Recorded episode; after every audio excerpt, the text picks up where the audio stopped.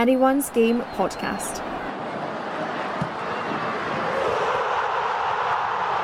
Following women's football. Hello and welcome to the Anyone's Game International podcast. I'm your host, Robbie Hanratty.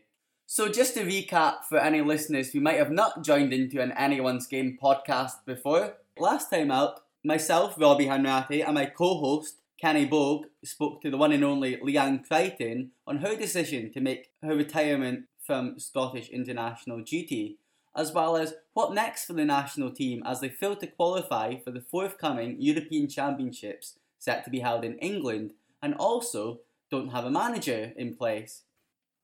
Now, as promised in part two of this exclusive interview with Anyone's Game, Leanne tells us about her 72 caps for the Dark Blue of Scotland, from the highs of representing the team at major tournaments like the World Cup and European Championships to how she dealt with some setbacks along the way to have such a great career that she did. How did it feel August 2006 under Anna Signeul, your first call up to the national team camp? How was it as like a young Leanne Crichton?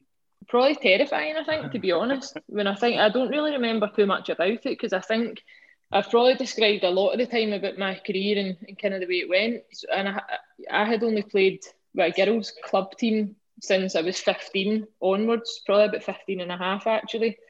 And you move up to senior level after 17s. So I actually only probably had like two seasons at any sort of established team. And then within that next period, the time 17 to 19, I had quickly fast tracked through the national team in terms of under 17s and under 19s. And then before I knew it, I was getting an opportunity to go away with the squad. But it was, you know, a fairly established squad back then with a lot of senior players and older players that I had played against at club level. You know, top teams like Hibs and Glasgow City back then were probably scary players to be honest. Like if you think like a 17 and 18 year old kid that everything still really felt fairly new. I don't actually really remember I think I remember coming on the pitch, but I don't really remember the ins and outs um, at the camp or anything. But I do remember just moments like arriving at dinner and being a bit stressed about where you were going to sit and trying to meet somebody in the way down to dinner that you knew a bit better. And, you know, it's like we've spoken about it in the podcast, and if you've heard any of that, that everybody kind of says the same. It's like you don't actually enjoy these moments when you're that young because you're terrified. So, I just kind of took it, got my cap, and I had two caps quite early on. And then it kind of unfortunate in the sense that like the way my work life was back then, and I had left school with no qualifications. I was working full time. I was in a position to really take unpaid leave to go and be part of the national team and no get opportunities. I, I couldn't really see the value in it, and I never seen myself as breaking into the team. So that was why there was then a bit of a, a gap between you know 2009 my debut and or 2006 sorry, and then coming back in. You know, really 2013. That's brilliant to get that story because I had written down, I was wondering why you had 72 caps overall, but two of them came so early on and then it was a big gap. But what has been your favourite moment during your time as a national setup? It's probably hard to pick one moment just because it has been quite a whirlwind. You know, since I came back into the setup in 2013, I've I think I've only missed one camp, and that was in 2014, just through injury. Um, so I've been heavily involved in all of the the kind of major achievements that we've had, and it would be hard even to choose between the Euros and, and the World Cup. I mean, the Euros for me probably edges it in the sense that where I was at um, in terms of being in the team and playing and enjoying the moments and, and having that element of control. And it being the first tournament as well. And Anna and Anne Helen were coming to the end of their reign, you know, with the national team, and it had been quite a journey. And even going back to like 2006, 2007, my relationship with them had kind of developed and evolved where I had gone from being that young kid that had come in and, and was then just really honest and frank and saying, look, I, I don't think I can be here for selection to then be out the fold for so long and for them to then bring me back in again. Um, it was almost like all our stars had, had aligned and so enjoy that moment with them and, and for it to feel like Anna's journey and 12 years of hard work and dedication had finally paid off. And, and her ultimate you know goal when she came in and took that job was to get us to major tournaments. And to end things like that you know that that was a special moment for the team even players like Gemma Fay that had been such long servants Ifeoma being in there as well. And Leanne Ross, who was my roommate during that time. You know, I knew that those players were planning to step away, you know, post tournament. So it was special to be able to finally get those players that had given so much to the game, you know, the, the send off that they deserved. And, you know, I just wish in that tournament we could have had to get out the group and, and, and made things last that wee bit longer. But the Euros was, was really special like that.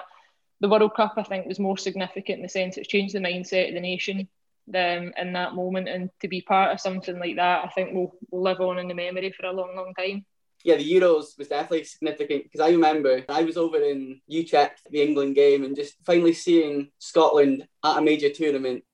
The World Cup got more coverage, but the Euros was was just brilliant too. As you say, Gemma, for all these players getting, I guess, recognised for all these years' achievements. And then I guess talking of recognition, before you went to the World Cup, a bumper crowd of 18,500 at Hampden. That must have been brilliant for the girls.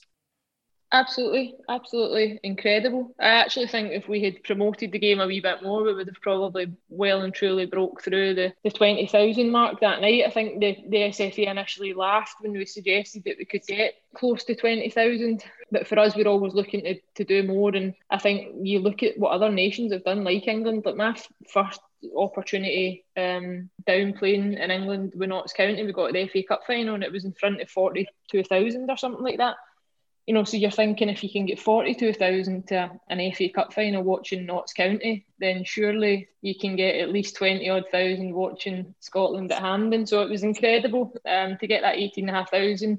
I never played in that game that night. I was on the bench and and even that doesn't taint the the moment of it for me because to sit and listen to the noise in the stadium and probably take it all in you know, more than maybe the players even on the pitch because what I noticed was how young the crowd was and, and how much energy and enthusiasm. I think the weather was quite nice that night as well. And and then the goals that we scored, you know, like just Caroline and Erin scored two absolute crackers on that pitch, and that's what you kind of dream about as a kid. Like those are the moments that you replicate in the back garden. You know, those are the, the those are the moments in training that you repeat over and over again. And I just loved that. I love the fact that, that it felt like we we had that breakthrough that we had been longing for for a, a long, long time.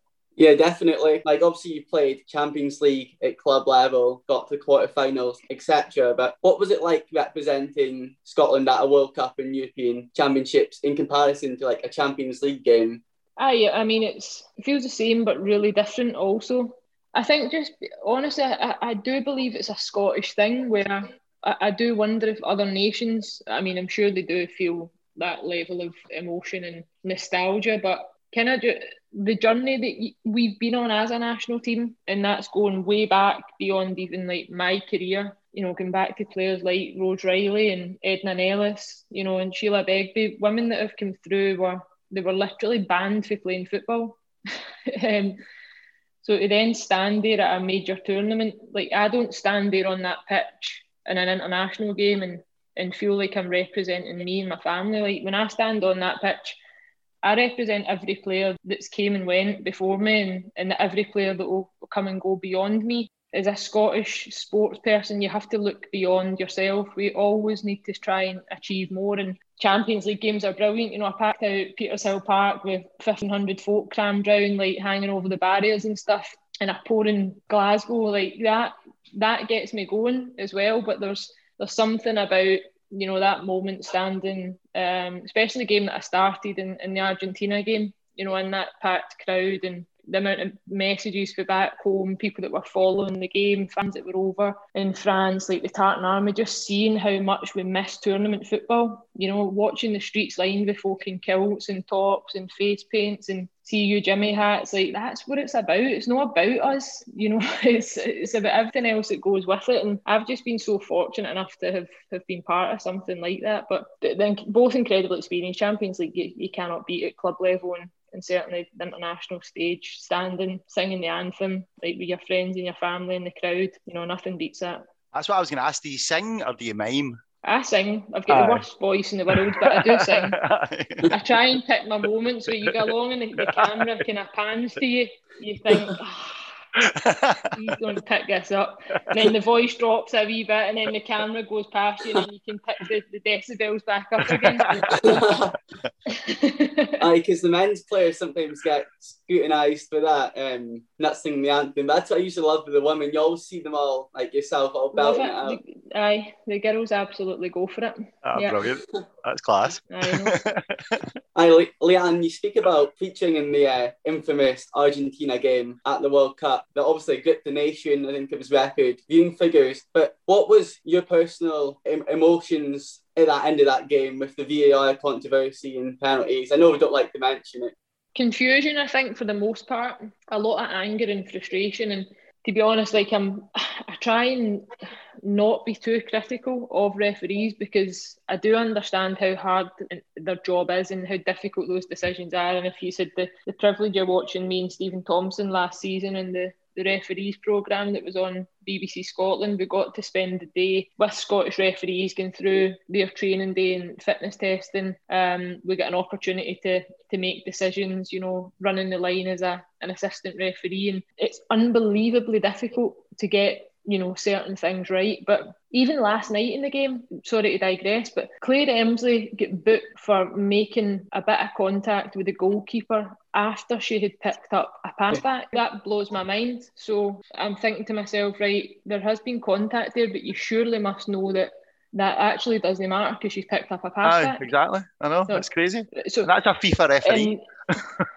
and, uh-huh, you know, and I'm thinking this is what you're up against. So I felt like that in the Argentina game, and that's you could feel it throughout the game because there's certain decisions and certain moments that she doesn't get right. Her and her team don't get right, and you kind of almost know what's coming. I can't take away from the fact that we were three 0 up, and we showed the responsibility for the most part of that game in terms of what we should have been doing and what we could have done to control it a bit better. But certainly, you know, taking eight minutes off the game and just deciding that it was full time when you had literally stopped play for the best part of eight and a half minutes is beyond me. I don't see mistakes like that happening in the men's game. And that's why I have so much frustration because I try and remain open minded about a lot of things and, and how we're better in the game. But for me, at the World Cup, you need to have the best referees there, male or female. You cannot dictate the outcome of a game based on poor refereeing decisions. You know, and actually, her decisions that night cost both teams on the pitch because Argentina would have fancied themselves to get a winner. And we would have fancied ourselves to get a winner. She cut the game short with eight minutes to go. Uh, just, and then the penalty decision, it's fine. That was the rules of the tournament. Then they changed the rules of the tournament for beyond the group stages where they stop booking the, the goalkeepers and stuff. So to use the women's tournament as a guinea pig for technology and for new laws of the game, I just find so degrading. You know, I just go and try it at the men's World Cup and let us know how you got on with it because why should it always be us that are guinea pigs? Leanne, you know better. See the, the women's referees, are they full time for like the World Cup and stuff, or are they all part time as well? I don't know. A lot of them are probably part time, Right. to be fair. But I'm not sure. It depends what league they're in. You know, I think it's, there's some full time referees, and but that for me, and that's the biggest thing. You know, because even the referees in Scotland are are at a, at a disadvantage to other Mhm. referees now because if you're a referee, if you're refereeing in the men's top flight in Scotland and you don't use VAR week in week out. And then you're called up to the Champions League or the Europa League, and you have to run a game that they're using VAR well, you've not been using it uh, consistently, so you're not in that frame of mind. Like you need to be doing something all the time, repetitively, to become good at it. You know, that's just like any any job that we do. You you can't just turn up at your work after having a year off and, and execute your day the same way you would if you had been there every single day, problem solving and managing certain issues. So I feel for them. I feel for the Scottish referees now in that sense as well, because you know when it comes, are they going to get the same opportunities they're now to go to European Championships or to referee top games, to go to tournaments if, if they're not getting that same level of exposure? And the women's referees are the exact same. A lot of them have been fast tracked through the programme because we are striving for equality and equal opportunities and representation within sport. But I think that that kind of comes at a cost you know, and, and I, I believe that that needs to happen and that you need to get more female referees through. But I think until we're at that stage, you, you need to have the best referees at tournaments, you know, and I, I don't understand how you can probably have hundreds of top flight men referees sitting at home watching tournaments. Get mm-hmm. them in, get them learning, get them understanding what decisions should be made. But it was a crazy game, crazy night. The Argentina game absolutely shoulder responsibility for you know the outcome of the game in terms of the result because we, we should have controlled things better and as a player group and staff group things should have been done better obviously that, that game ripped the nation. Even like me and my family was on the tv when that happened just in disbelief. But how have you personally dealt with setbacks like that in your career? Tough. I mean you can, you can never really hang on to setbacks for too long in the, the sense that your day-to-day life kind of needs to continue. Post World Cup, I think I managed to get home, and then it was a struggle in the couple of weeks after that, just because there was more chat around it. Like there was more scrutiny about the game. We did feel hard done by, so you're kind of watching the game over again, looking at what you could have done, looking at the decisions. You know, then for weeks to come, it was the decision was spoke about whether I was doing media work or you know you're having to kind of almost relive it. But ultimately, you kind of I always just try and take myself out of it emotionally and, and look at it with a, a clearer outlook in terms of what we had achieved and the significance of it. Even coming home, like seeing the the amount of scrutiny and disappointment was actually a good thing in the sense that it meant that people were actually emotionally invested in watching us and supporting us, which ironically was what we had kind of been hoping for. Of course, we never wanted to go out in the fashion that we did, and we never wanted to be, you know, tagged as typically Scottish, and that's so, so near but yet so far headline that went with it. But I just had to look at it, personal achievements, the team achievements, what it meant for the nation, and kind of you just need to learn from it. Like there's the, the, the biggest learning experiences in life are often the ones that, that come through failure or disappointment. You don't learn for the the success. You know, you you're riding the crest of a wave, and probably in the last this last campaign is where we've learned that most. You know, we've been riding on the crest of a wave for two back-to-back tournament qualifications, and now we feel like we've we've failed. So you kind of need to learn from that. Maybe it'll be better for us in the long run. Certainly, the experiences at the World Cup taught me a bit of that.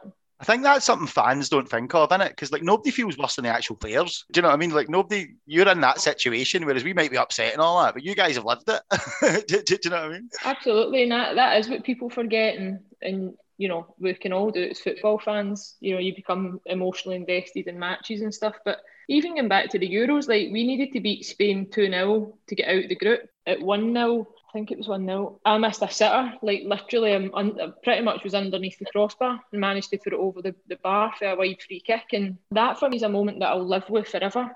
Aye. Like, because even getting into the World Cup, you were kind of going, like, you, you get a chance that you can't miss, like, you can't miss a chance like that. Every game beyond that, I was Champions League games, like, you, you can't miss a sitter. You need to always be expecting the ball. So, and I probably had went to being like a defensive minded player and never really been in well, the margins were never so significant, if you know what I mean. It was like right. you get a, if you miss a chance like that, you were winning 4 0 at Glasgow City and nobody would remember it. But you miss a chance at that at 1 0 at a Euros, and it's the difference between you getting out the group or not. So I had to learn for that moment, and then you take that into the World Cup, and you're kind of going right. If you're in the box, you need to win your headers. You need to try and get on the end of it. You know, and I win the header that comes off the crossbar, or the keeper makes a save, and Erin taps in the third, and you're thinking, right, we've learned for this moment, like this is unreal, and then what happens happens. So you then need to learn again. You need to then go right. We can't think about outscoring teams because we knew that could happen again with the Argentina game. That teams would play the next day and they could outscore us, and it wouldn't matter even if we had won three 0 whatever. We would still be out. Um, you know, but in hindsight, it's a great thing. 3 1, 3 2 would have been enough to, to take us through. You just need to make sure you win the game. I think that's oh, the next exactly. learning experience. Doesn't matter about the goal, just three points. just play like Finland, 10 behind the ball, and just. that's it, just make sure you win. Score in the 93rd minute. Off your nose. right.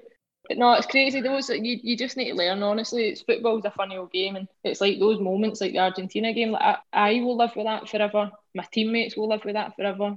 The coaching team will live with that forever. The fans will forget about it by the Aye. next tournament. You know, whereas for us, we, we don't ever forget these moments because we've worked so hard to get there.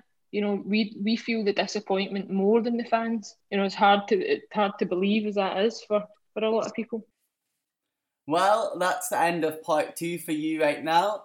You'll have to tune in again for part three, hopefully coming very soon, where Leanne continues to go into her life uh, at Glasgow City in her club career and some interesting stories from yesteryear, from before playing football, and a little teaser into what really goes on in training.